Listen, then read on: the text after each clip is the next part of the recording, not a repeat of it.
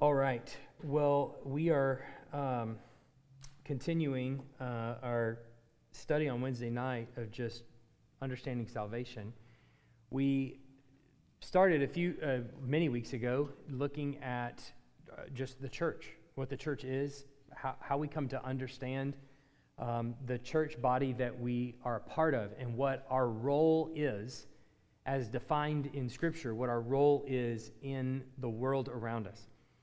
Um, as we come to understand salvation, we're really thinking about this on, in a couple different ways. And I, I recognize that, that for the most part, what we've been talking about is where the Scriptures sort of pull back the curtain a little bit and give us insight into um, the, the heaven level, the God process of salvation, what, what went on, the inner workings, the cogs, if you will, of our salvation, and what took place both before the foundation of the world, in space and time, and all of those things. And we'll also, as the weeks go on, begin to look also at what happens in the day-to-day. There are uh, surely, for most of us in this room who have professed faith in Christ, there's a point in space and time where we actually became aware of what the gospel was and our need for Christ. And that happened probably in a, maybe in a church service somewhere at the preaching of the gospel. Maybe somebody came up to you cold and just shared the gospel with you. Uh, maybe it was a parent that continued to teach you those things. But at some point in our life, we either grew into an understanding of what the gospel was, or maybe it hit us like a ton of bricks one day, and we just, for one reason or another, turned. And so What, what I'm, my, our hope is, is to really understand on the front end, here's what the Word tells us about how we are saved, how God has saved us. You were dead in your trespasses and sins. God made you alive. And then moving on from that, hopefully that will lay a foundation for us to understand how do we process what happened in space and time when I was sitting there in that church and that preacher was preaching the message of the gospel and shared it w- with everyone there, and I... all of a sudden, the scales fell off, and I understood my need for Christ at that moment. And so hopefully those things will come and mesh together over the course of time. We're five weeks, I think, into what I've plotted out for about thirteen weeks, so um, we're not yet halfway through, so just bear with me uh, on some of this. What we've talked about so far is really the first two weeks in two capacities uh, is understanding our own sinfulness, that there is sin that we are guilty of before we are ever born, in that we're born in the line of Adam. Uh, we uh, are guilty along with Adam. When Adam sinned, all died. We, the, he poisoned the gene pool, as it were. All of us were, were guilty of sin before uh, birth. And as an example of that, Paul lays out that before the law was even given, people died from Adam to Moses. It, people died. So you're guilty uh, even before, and some of those were, uh, a whole host of those were in infancy, right? Uh, some of those were never made it out of the womb, and they, they died. Um, so there is original sin that has corrupted entirely and is renders us guilty. But then there's also the corruption that results from sinfulness, that there's not one kid that's been born to any of us that we've had to teach to steal or to, you know, hit their brother or sister. They were born with that knowledge. The corruption was inherited. They, they've come to understand sin immediately from the womb, and they know how to lie and, steat and uh, cheat and steal and all of those things, and they're, they're, they're sort of born with it. And so there's a corruption that's, that's inherited. So, but the reason that they do that is because the entire gene pool has been corrupted. That's the reason that they come to, to act out on sin. So we sin because we are sinners as a result. Um, but then we also talked about in the third week, let's understand who Christ is and the nature of what Christ is as we understand it in Scripture, as it's presented to us. And that helps us to understand, first of all, the, the difference between us and God, in that we see Christ and we understand from the Scriptures, as we see his character laid out on the pages of Scripture, that we don't line up with that at all. And in fact, we even feel it in his teaching as well, don't we? that when he says on the Sermon on the Mount, you've heard it said, do not commit adultery, I say to you, if anyone lusts after somebody, he's committed adultery in his heart. And don't we all look at that passage and go, well, I ain't that. I mean, I don't have the chops to handle that. And yet this is the righteousness that we see on display in the person of Christ. So that's the first thing, is that in understanding Christ, we come to understand that there's this distance between God and man. He's holy and we're not. But then what it also helps us to see is that that Christ is at the same time God and man. He is fully and truly God, one hundred percent, top to bottom, soup to nuts. He's God. And he's yet in the flesh. He is also one hundred percent man. Um, there is a union between these two in the person of Christ. And what that means is that for our sin, only one person can actually fit the bill. And that person has to be fully man because he's got to fulfill man's responsibility for holiness, that we were created to be and that none of us are. So he has to fulfill that role. At the same time, because we're man and we're fallen, none of us can do what is required of us. And so he also has to be fully God in order to actually accomplish what we never could. And so in Christ, we see only uh, a, a fitting person. Um, Here in, and then we came to understand last week, we talked about salvation, which is admittedly getting deeper and deeper down the rabbit hole, as it were. And it, it's obviously uh, spawned a lot of conversations afterwards, and that's great. Um, but we've been saved by Christ's atoning sacrifice, at which time on the cross, Christ satisfied God's wrath toward humanity, towards his, his people. And it was fully satisfied. It was completely and fully satisfied. When, when Christ says, it is finished, that's what he's talking about. The wrath of God there on the cross toward you is satisfied. Now, how many of your sins were in the future when Christ died? They were all in the future when Christ died. And so his death on the cross satisfied God's wrath toward you before any of us were ever born, which is definitely difficult as we begin to wrap our mind around that. It's a, it's one of those... Um, uh, strings that once you pull it, you start kind of keep going down the ball of yarn uh, as we have over the last couple of weeks, and that's that's fine. Um, but understand that Christ laid down his life for the sheep, and, and one of the things that we probably I probably didn't get to as much last week that I probably should have is that gives us uh, such comfort in knowing that the wrath of God toward us was satisfied. That there there isn't a struggle on our part to appease God in his anger toward you. That's not the relationship that those that are inside Christ actually have with God, but we're welcomed in as sons and daughters. So that's um, it's helpful, it's encouraging. But this um, Wednesday might be a little bit harder than last week. So, uh, so I hope not. Uh, and it's honestly my job to try to to try to take the complexities and, and make them as, as simple as I possibly can. But there are some things that are just difficult as we begin to wrestle with it. And um, and and so I want to just briefly touch on some things that we already said, just to remind you of them because they're they're pertinent for this evening.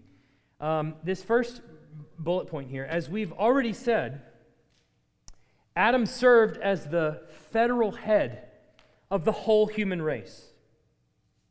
Um, the whole human race was essentially placed on, you might think of it as a probation or a trial in Eden. Um, that that's kind of how it, how the drama sort of plays out there in Eden is a probationary time period. Adam Um, but when Adam took the bite, when Adam disobeyed God, uh, it wasn't just he that took the fall there. Everyone else fell with him, right? We've just, I just mentioned that in the review, and I, I just want to kind of continue to hone in on that. That is the federal, that's what we mean by federal headship of Adam. He was the one that represented all of us. And so I want to just read that in Scripture. Just let's remind us where that comes from. First Corinthians fifteen, twenty-one to twenty-two, for as by, man, by a man came death, by a man has also come the resurrection from the dead. For as in Adam all die, so also in Christ all shall be made alive. Now we're going to talk about the Christ part of this later. The main thing I want to focus on is the Adam part of it, that in Adam all die. In Romans five, twelve to fourteen, therefore just as sin came into the world through one man, and death through sin, and so death spread to all men because all sinned. For sin indeed was in the world before the law was given, but sin is not counted where there is no law. So he says this, the kind of sin that was in the world before the law came was not, oh, you did this, that's sin. It was guilty because of Adam. Adam fell, and that's the kind of sin that was in the world. You were counted as dead because, in verse fourteen, yet death reigned from Adam to Moses. Before there was a specific law saying, thou shalt not, name it, um, there were people that died. Everyone died, and the reason they died is because they were in Adam. So in Adam, all sinned. And so Adam, when Adam took the bite, when he fell, he didn't act for himself alone, but he transacted for all who were to spring from him. So the second one, the federal headship of Adam, is a term which has almost vanished from current theological culture. This is part of the reason why it's really difficult as we talk about these topics, and especially the federal headship of Adam. Most people, when I say that term, have never heard of it before. And, and if we would rewind the clocks, probably one hundred fifty years, and we had a congregation here of Baptist, you know, at the foundation of Southern Baptist life, probably, most all of us would have heard of it. And all of us would probably understand it and, and know it and have worked with it a, a lot. But now, because it's so foreign to us, it becomes a really difficult topic to wrap our head around. But um, but it's vital to understand both the fall, the, the federal headship of Adam for the fall and the redemption of humanity. Because Christ is actually going to step in as a federal head for us. So it's not so hard when we think about, when we hear the term federal headship, it's one of those, you know, five dollar terms. But when you think about Adam, oh yeah, as a result of Adam's sin, I'm guilty. But then when we think about Christ also, don't we also have to say, oh yeah, I guess that's the only way to make sense of how his death actually atones for me, is that he represented me. And so Uh, it means then that Adam served as a representative leader for all of mankind. Adam served as a representative leader for all mankind. Um, to some degree, our, our own governmental system has a little bit of this in, in it, that we, uh, uh, we're a republic, right? We nominate and elect um, representatives to go to Washington and, don't laugh here, fight for us, right? I said don't laugh. Um, but but that's that's in, in a sense, that, that's what we're looking at. But the difference is, obviously, in much of our politics, the elected leaders, though they represent us, don't end up having to pay the consequences for the decisions that are made often, right? That's not true in Adam, okay? He he's there with us. He's with the rest of, of humanity, obviously. Um, but he is representative of us in that capacity, that as he fell, so we all uh, fall with him. So there's a representative, he's our representative leader for us.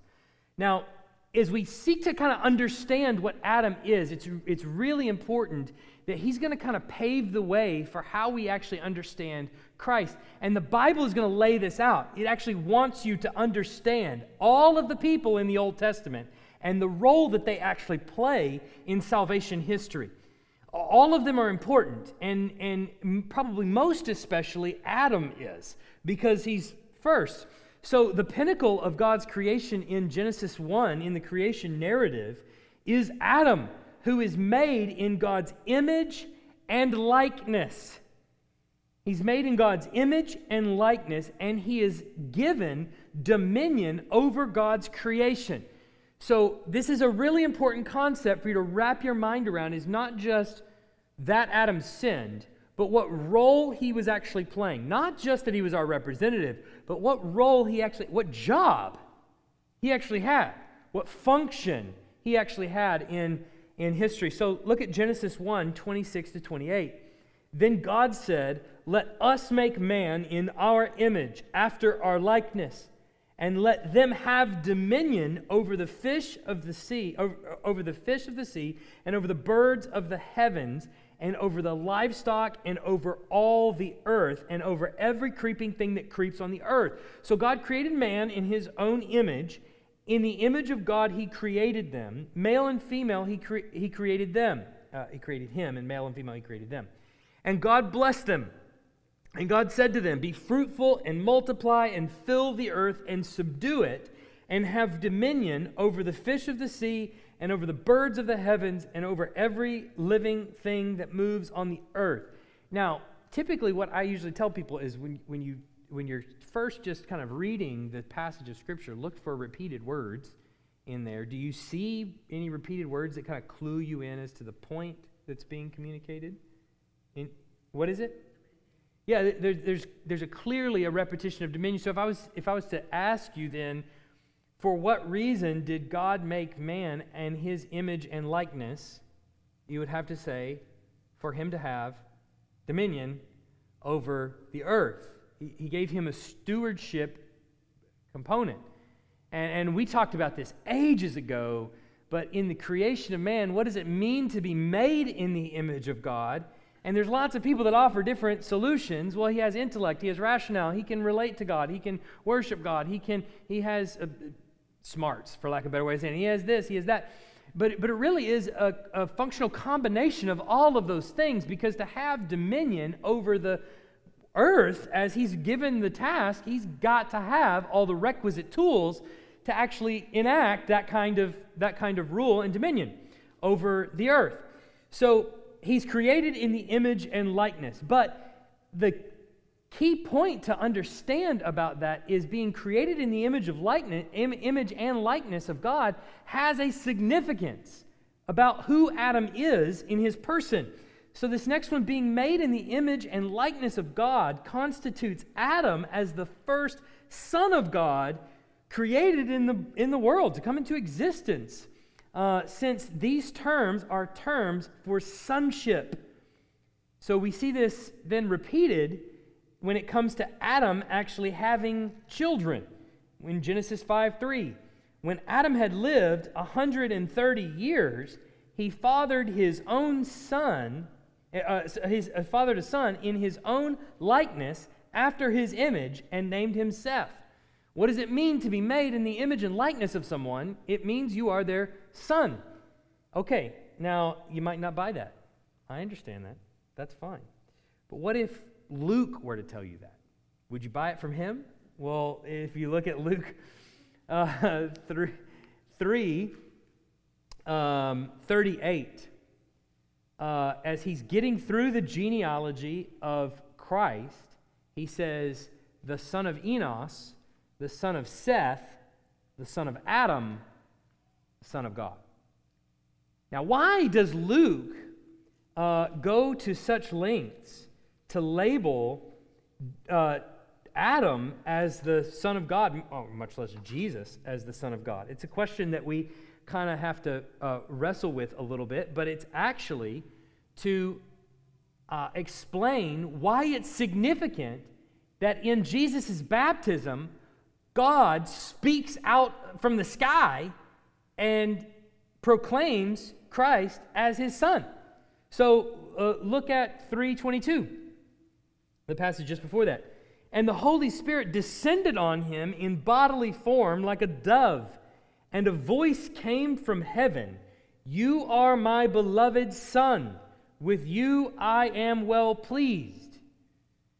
Now, there are people, and you'll you may experience this on your front doorstep from time to time. If somebody knocks on your door, they might spin you a narrative that says, "See there, what that means is that Jesus was born just a human, and then at some point in his human life, God adopted him. He he made him his son." That is, hear me, not at all what's happening there, okay? Uh, you needn't look any further than John one one. Uh, I, you could, the whole book of John, you could actually uh, just give them, and here's a good little translation of the book of John, just read that, and you'll understand that that's not at all what's being said there. That's not at all what any of them believed. But Luke goes into ex, uh, explain, by giving the genealogy of Christ, how this is traced back, and the significance of being a son of God. And what he's doing there is tying Adam's role and Jesus' role together. So here, Adam was the son of God, and he's given dominion over the fish of the sea, over the birds of the air, over the earth, over every living thing that, that walks, crawls, or creeps on the earth. And he's to exercise God's dominion over them. And does he succeed in that? The answer is no, right? That's, that was an easy one. I thought that was going to be a softball. Um, it's no, he doesn't. And what Luke is doing is saying, uh-oh, here comes another one called the Son of God. But spoiler alert, these two aren't the only one in Scripture that are called sons of God. There's others that are called the sons of God, and those are also important.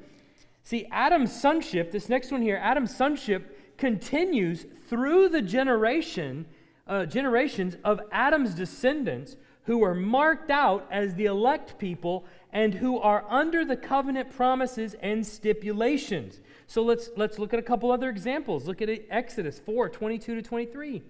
Then you shall say to Pharaoh, thus says the Lord, uh, the Lord, Israel uh, is my firstborn son, and I say to you, let my son go, that he may serve me. If you refuse to let him go, behold, I will kill your firstborn son. Uh-oh.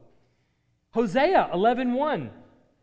When Israel was a child, I loved him, and out of Egypt I called my son. So it's not just Adam that's identified as the son of God.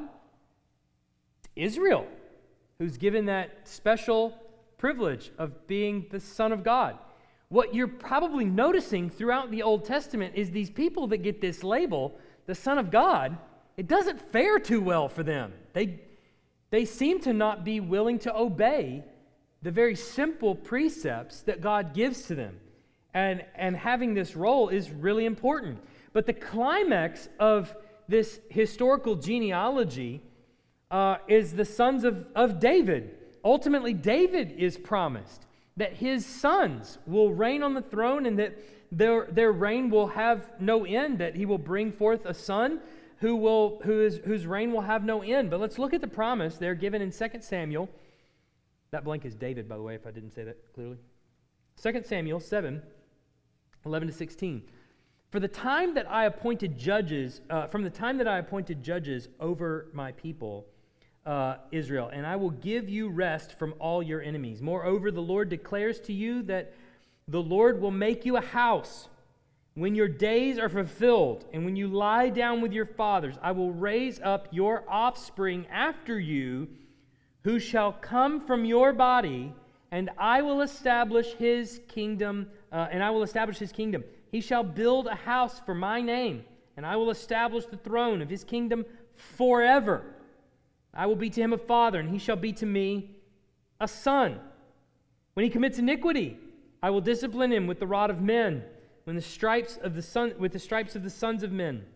But my steadfast love will not depart from him, as I took it away from Saul, whom I put away from before you. And your house and your kingdom shall be made sure forever before me.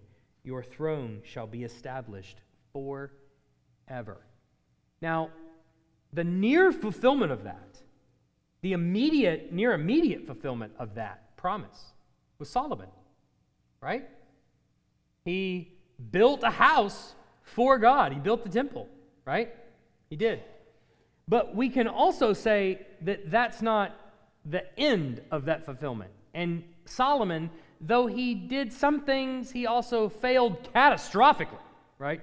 And declined, and the Lord did discipline him. And David's sons after that continued to err, to sin, and God continued to punish.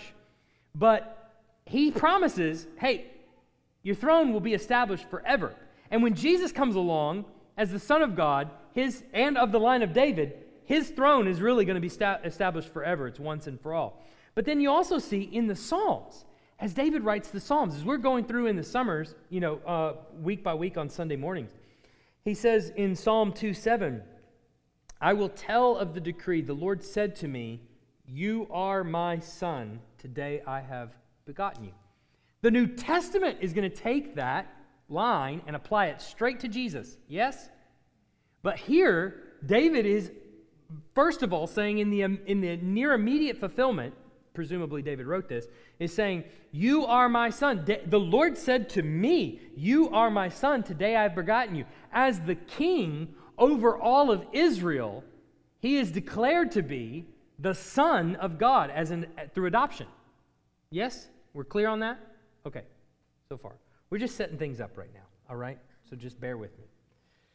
So the sons of God in the Old Testament, being sons of Adam, are equally affected by the fall. And so thus Adam and the rest serves as a type of Christ who will who is still to come. Remember Romans five fourteen, yet death reigned from Adam to Moses, even over those whose sinning was not like the transgression of Adam, who was a type of the one who was to come. In my pocket is an iPhone. And this, most, many of us will have these smartphones, right, that we can use, and they're they're clean, they're very thin, they're made of glass and aluminum, and they're polished to the hilt, and you get them, and they, they, they're smooth, they're smooth operators, right? But have you ever seen the prototype for the iPhone? Have you ever seen this? You should Google it sometime. The first prototype of the iPhone is big and clunky. It's got wires coming all from all different angles and directions, and there's no way you could possibly ever use this. But why would anybody have a prototype? Why would a company actually invent a prototype?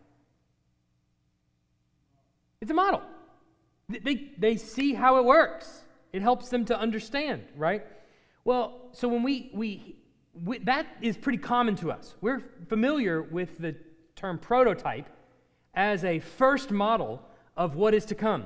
And what we're saying about Adam and many other people throughout Scripture, Moses, David, that they serve as types of Christ. They give us an idea, they teach us what is really lacking in humanity, that we can never fulfill what God is requiring of us. So we see that in Adam.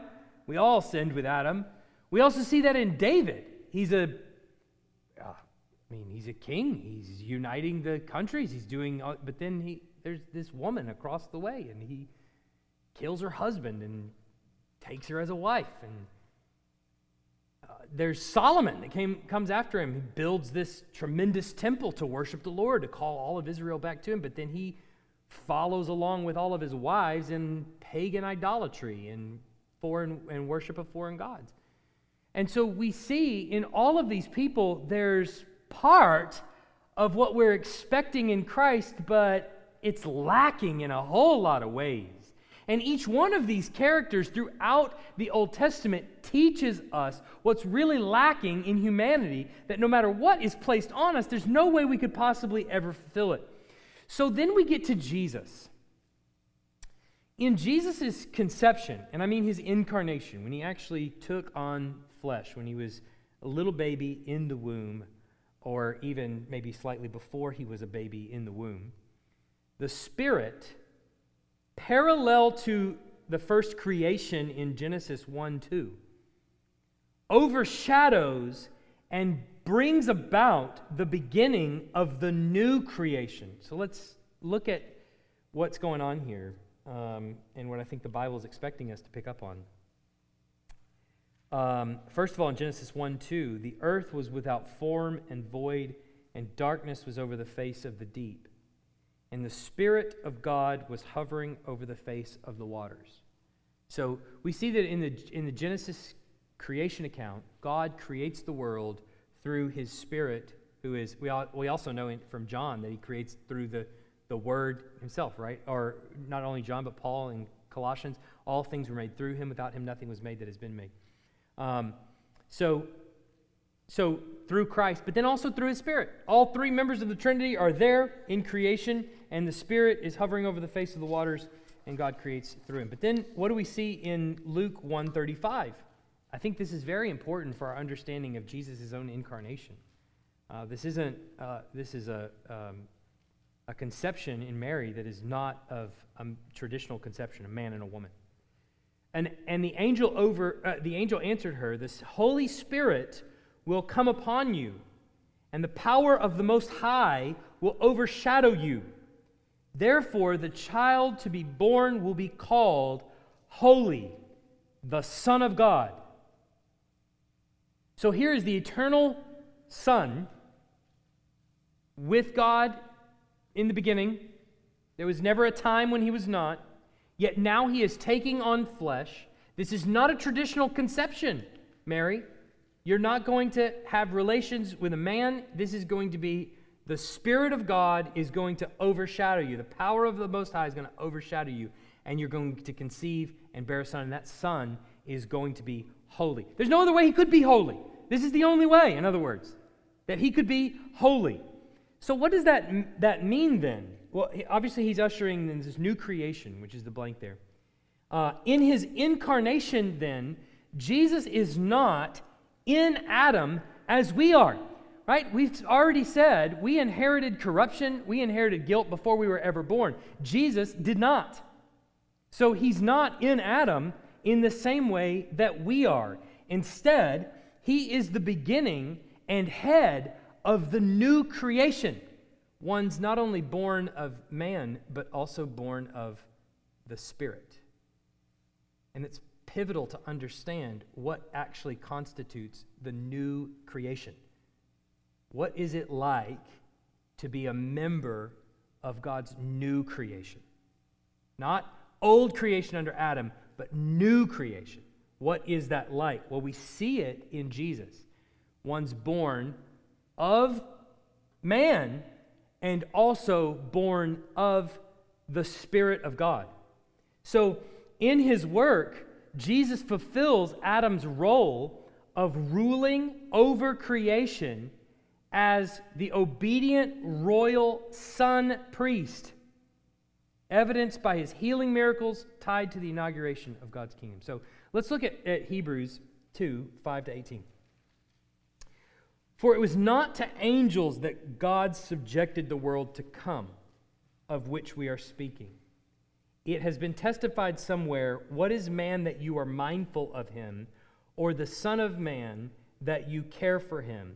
You made him for a little while, uh, for, for a little while lower than the angels. You have crowned him with glory and honor, putting everything in subjection under his feet." Now, in putting everything in subjection to him, he left nothing outside of his control. At present, we do not yet see everything in subjection to him, but we see him who for a little while was made lower than the angels, namely Jesus, crowned with glory and honor because of the suffering of death, so that by the grace of God he might taste death for everyone. For it was fitting that he, for whom and by whom all things exist, in bringing many sons to glory, should make the founder of their salvation perfect through suffering. For he who sanctifies and those who are sanctified all have one source. That is why he is not ashamed to call them brothers, saying, "I will tell of your name to my brothers in the midst of the congregation, and I will sing your praise. And again, I will put my trust in him. And again, behold, I and the children of God, uh, children God has given me. Since therefore the children share in flesh and blood, he himself likewise partook of the same things, that through death he might destroy the one who has the power over death, that is the devil, and deliver all those who through fear of death were subject to lifelong slavery. For surely it is not angels that he helps, but he helps the offspring of Abraham. Therefore, he had to be made like his brothers in every respect, so that he might become a merciful and faithful high priest in the service of God, to make propitiation for the sins of the people. For because uh, he himself has suffered when tempted, He is able to help those who are tempted. So he's basically describing, and there's a lot in there. I mean, good grief. We could spend forever on Hebrews, and I'm not going to touch all the pieces of this because we'd be here all day. But suffice it to say, he's dealing with Christ actually coming, becoming like, becoming man so that he can become obedient to the point of death and thus fulfill the obligations of mankind. But then, if you look at Psalm eight, this is exactly what he's saying. To the choir master, according to the Gittith, a psalm of David, O Lord, our Lord, how majestic is your name in all the earth. You have set your glory above the heavens. Out of the mouth of, baby, mouth of babies and infants you have established strength because of your foes, to still the enemy and the avenger. When I look at your heavens, the work of your fingers, the moon and the stars, which uh, you have set in place, what is man that you are mindful of him, and the son of man that you care for him? That's exactly what the author of Hebrews has cited.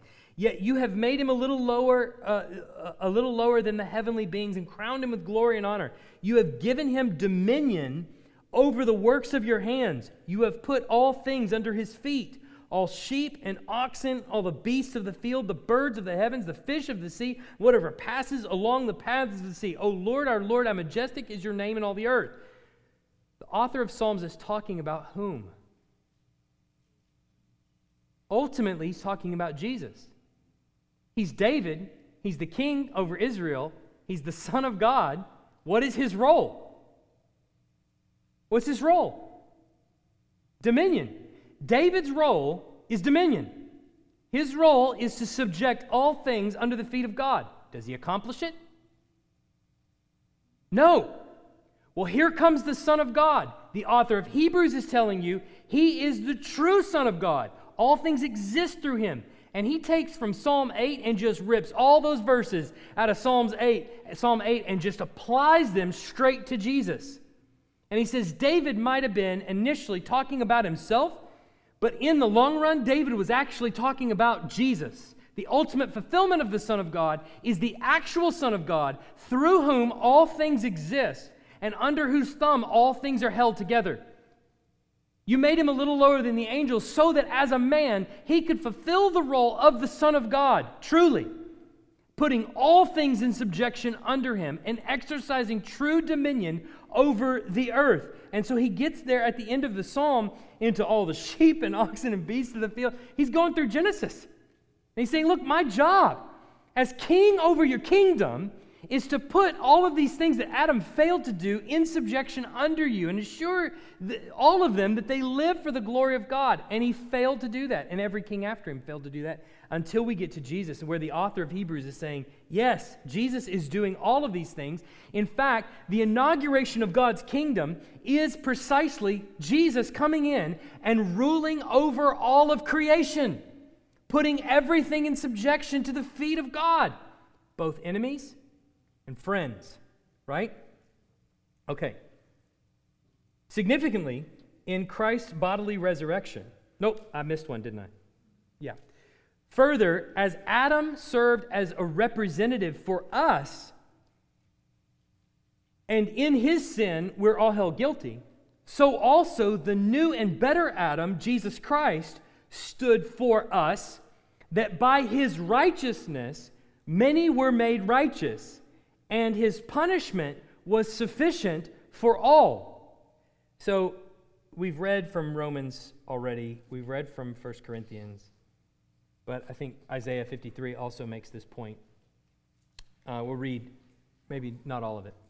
Surely he has borne our griefs and carried our sorrows, yet we esteemed him stricken, smitten by God, and afflicted. But he was pierced for our transgressions. He was crushed for our iniquities. Upon him was the chastisement that brought us peace, and with his wounds we are healed. All we like sheep have gone astray. We have turned every one to his own way. And the Lord has laid on him the iniquity of us all. He was oppressed and he was afflicted, yet he opened not his mouth, like a lamb that is led to the slaughter, like a sheep that before its shearers is silent. So he opened not his mouth. By oppression and judgment he was taken away. And as for his generation, who considered that he was cut off from the land of the living, stricken for the transgressions of my people. And they made his grave with the wicked and uh, with a rich man in his death, although he had done no violence and there was no deceit in his mouth. Yet it was the will of the Lord to crush him. He was put, he, he has put him to grief. When his soul, when his soul makes an offering for guilt, he shall see his offspring. He shall prolong his days. The will of the Lord shall prosper in his hand. Out of the anguish of his soul he shall see and be satisfied. By his knowledge shall the righteous one, my servant, make many to be accounted righteous, and he shall bear their iniquities. Therefore I will divide him a portion with the many, and he shall divide the spoil with the strong, because he poured out his soul to death and was numbered with the transgressors, yet he bore the sin of many and makes intercession for the transgressors. So here is Jesus being placed in our place, serving as our covenant head, the new and better Adam, the representative of the new creation, born not merely of flesh and blood, not of the line of Adam, but born of God and born of the Spirit, I should say. And so here is Jesus as a representative of that. So significantly, in Christ's bodily resurrection, the new creation is now visible and physical. He is therefore the firstborn of the dead, not meaning that the eternal Son of God was created, but that following his resurrection, he became the first of the consummated kingdom of God. So in Christ, that, that's... complicated language, I realize. He was the first of the consummated kingdom of God. What is the what is God's kingdom consummated? What does that mean? What is the consummated kingdom of God? We ha we live right now in the inaugurated kingdom of God. It has begun. The new creation has begun. We'll talk about that in a second. New creation has begun. What will happen when it is fully consummated, when it's final? What happens? Where, what kind of state will we be in? Yeah. Living with Christ, bodily resurrection of the dead, right? We're living with Christ for all of eternity, under his rule and his reign. We're perfectly indwelt by the Holy Spirit, so that, is there sin any longer? There is no sin any longer. We are, uh, we, we have resurrection bodies, right? What, what we're saying here is that in Christ's bodily resurrection, he is the first of the consummated kingdom of God. So when the scriptures say of him, he's the firstborn of the dead, or the firstborn among many brothers, it's not saying that he's born in the sense that you and I are born. We're kind of come to be out of nothing, right? It's not saying that. It's saying that he is the first of the new creation. One's not only born of the Spirit, but also their bodies are resurrected, right? That he's part, he's the first of the consummated kingdom of God. So in and through Christ, we are now a new creation by the Spirit. So here's where we start to, okay, so all of that, I realize, from the previous point on up is difficult, right? It's kind of heavy and sort of strange. We're not used to thinking in those terms. But it's important that we understand Adam's role and all of the people that followed after Adam as being a he our head. That we're all from their, from their line. We're from the line of Adam, right? We're fallen from the womb. But then it's also important that we understand Jesus, like Adam is a head, Jesus is also a new head, and he is different than Adam. He's like Adam in the sense that he is a son of God. He's like Adam in that he is a covenant head.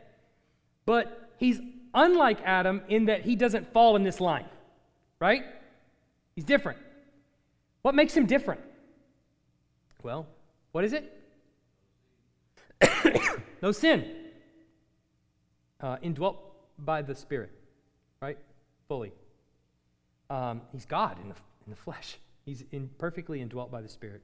Uh, he, he makes, he commits no sins, no errors, no any of any kind. Right? Um, is he is he man? Is he man? Yeah. Listen, He is fully man. Is he man right now? Oh, be careful. Yeah. Always and ever. Will be. There is a man in heaven now who is a member of the triune Godhead. I'll cook your noodle, won't it, when you really think about that? Not created. His, his body was obviously created. Yeah, right, right. Yeah, we're, we're not saying that the eternal Son was ever created, but his body was created. Yeah, it was. It's man. He's fully man, right? So he's fully man, and he's perfectly indwelt by the Spirit. What will? What? What are you right now? If you were to describe you as a Christian, what are you? Let's describe you. How are you made up? Okay, you've got. Literally, I mean, yeah, not like what do you look like, but like, okay, you're you're flesh and blood. So you gotta, you have a body, a human body. You you are, and is that body? What is it? Is it holy? Sin, sinful, right? Okay, all right. What else do you have? You just have the sinful flesh, huh? Come on, all right, all right. You too have the Spirit of God living in you. Yes. All right. You haven't yet been glorified. Although, Paul will say, it's a done deal. All right, in Romans eight, he'll say, it's a done deal. But, but for all intents and purposes, we're not glorified yet. But we do have the Spirit of God living in us. So, this is why when the New Testament describes our salvation and our nature, it describes us this way. Listen, listen to Second Corinthians five seventeen. Therefore, if anyone is in Christ, he is a new, what is it? Creation. He is a new creation. The old has passed away. Behold, the new has come. So, the New Testament describes our salvation as not us sitting there asking Jesus into our heart. That's not how it's ever described in the Bible. The way it's described in Scripture is you are a totally new creation. What does it mean to be a creation? What does it mean to be created? You made yourself? Someone else made you. How did that happen? How did someone else make you? Again, right? So let me get this straight. I was sitting there on a pew somewhere in a church. I just happened to stumble in one day, and I heard the gospel preached, and my eyes were opened, and I believed. How did that happen? The Bible describes it like this. God created you new. That's how it's described. Okay, let's continue to think about that. Thus, Jesus, the second part of this, Jesus describes salvation as being born again. As we start to understand our own salvation, it's really important as we, we wrestle with this, understanding how we came to be saved. And we talked about Christ died taking the wrath of God. The wrath of God is satisfied. God doesn't send his children to hell because he has no wrath to pour out on them. Christ absorbed it. So I was saved. But then in, as I think about my actually being saved in space and time when it actually took place, the way that Jesus describes it, the way Paul describes it, puts me not as the active participant, but as the passive participant. I was created. I was born again. So listen to the way, the way Jesus talks to Nicodemus in John three three. Jesus answered him, "Truly, truly, I say to you, unless one is born again, he cannot see the kingdom of God." And then five to eight. Jesus answered, "Truly, truly, I say to you, unless one is born of water and the Spirit, he cannot enter the kingdom of God. That is, the Spirit has to come into him. That's how he was born again.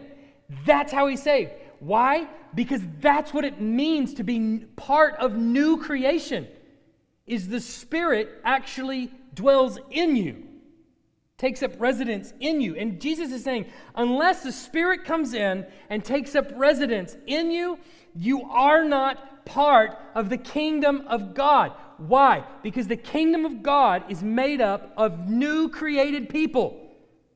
Jesus sets the what that looks like, and then we follow. So it's it's new, it's totally new creation. And, and and you might say, well, how does this happen? How does it how does that what do I do? How do I prepare? Do I need to stand on the balls of my feet? What do I got to do? And Jesus says in eight, the wind blows where it wishes, and you hear its sound, but you don't know where it comes from or where it goes. So it is with everyone born of the Spirit. What? It means there's no manipulating it. There's no, well, how, well, how do I, how does it happen then? Well, if you go back a couple of chapters to John one, this is on the previous page, on page five, John one, twelve to thirteen, he says, but all who did receive him, who believed in his name, that's me, I'm sitting there in church and I believed in his name, he gave the right to become children of God. So far, so good, I'm on track with you. Who were born not of blood, nor of the will of the flesh, nor of the will of man, but of God. Now we're back in the boat again. I'm not sure how, how, did I, how do I actually prepare for this? And what he says is, unless God gives you new birth, you'll never believe. What, what, you clearly have to believe. He says that in twelve. You have to believe. That's clear, and we're going to talk about that in subsequent weeks. You have to believe. That's how you become children of God, right? Well, yeah, but how were they born? Let's go back before that, thirteen. Not of blood, nor of the will of the flesh, nor of the will of man, but of God.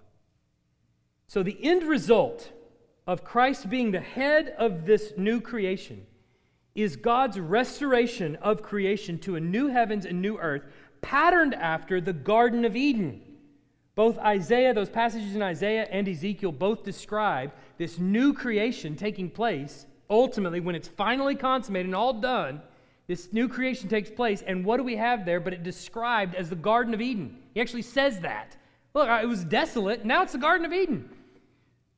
The next one, however, whereas the first Adam could not complete his assigned work of subduing God's creation, the new Adam will execute a flawless reign, that's execute, a flawless reign over the new creation. So we saw in Genesis, Adam and Eve were told, look, have dominion over the fish of the sea, the birds of the air, over everything that creeps. And what do we see in Genesis three, verse one? There came creeping into the garden one who is crafty. What's Adam's job? Shoot. Go on. You're not, you're not having dominion over me, right?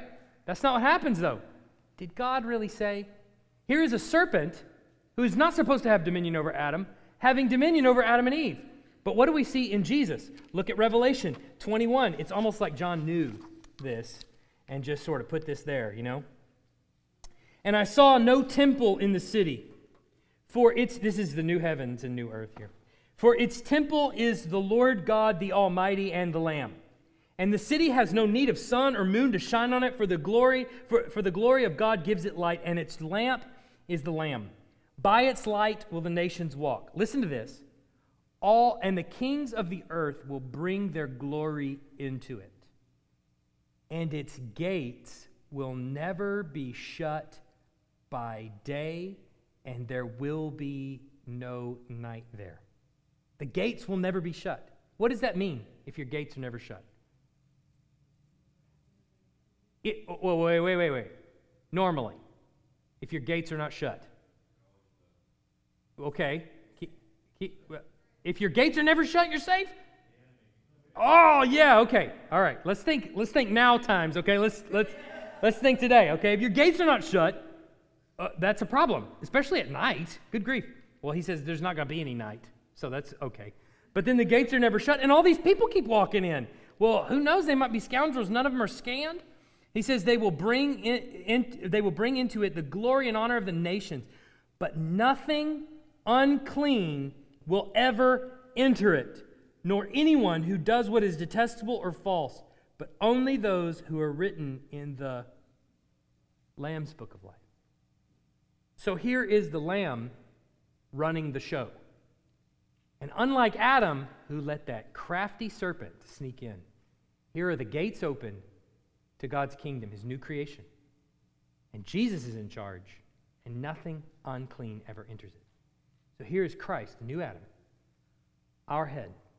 And anyone that actually falls under Christ, not just Adam, but under Christ, has to be born not of just flesh, but of the Spirit of God. That is the only way we come to be saved. So as we define salvation, we have to say, first of all, Christ satisfied the wrath of God on the cross. But second, that means that those who have their eyes open to salvation are those who are born of God. He does it. It's a work He creates, breathes into them the breath of life. Questions?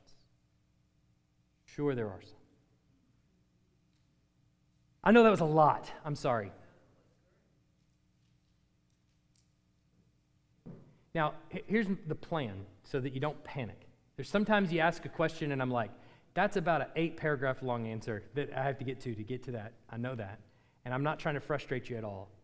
There will be, I want to just have one Wednesday night where we just do question and answer in regards to this. So if you have one that you're still like cooking on and you want to just think through, or maybe, just maybe, I might answer the question in a few weeks.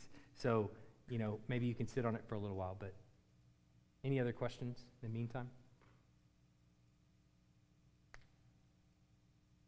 All right, let's pray. Heavenly Father, the text that's before us and the, the just the passages, the lesson is is tough. It's hard for us to understand sometimes, and, and we pray for help. We pray that you would help us to think about just the significance of being a part of the new creation in and through Christ. Oh, what a profound thing you have done in Christ's atoning work for us. What love you have shown to us in Christ coming to die for us. What hope we have in the resurrection of Christ, knowing that as part of your new creation, knowing that we too will rise again, that death is not the end, that it will one day be robbed of victory and its sting. We long for that day, and we pray for the return of Christ soon and very soon, and we long for it. And as the world grows darker, we long for it all the more, but we pray that in the meantime, however long it may be between now and then, that you would provide for us the strength and courage to face the world each and every day, the grace that it takes to deal with those who are right now enemies of your kingdom, the boldness to share the gospel with them, and the peace knowing that you are sovereign, you are in control, and you reign. We pray these things in Jesus' name. Amen.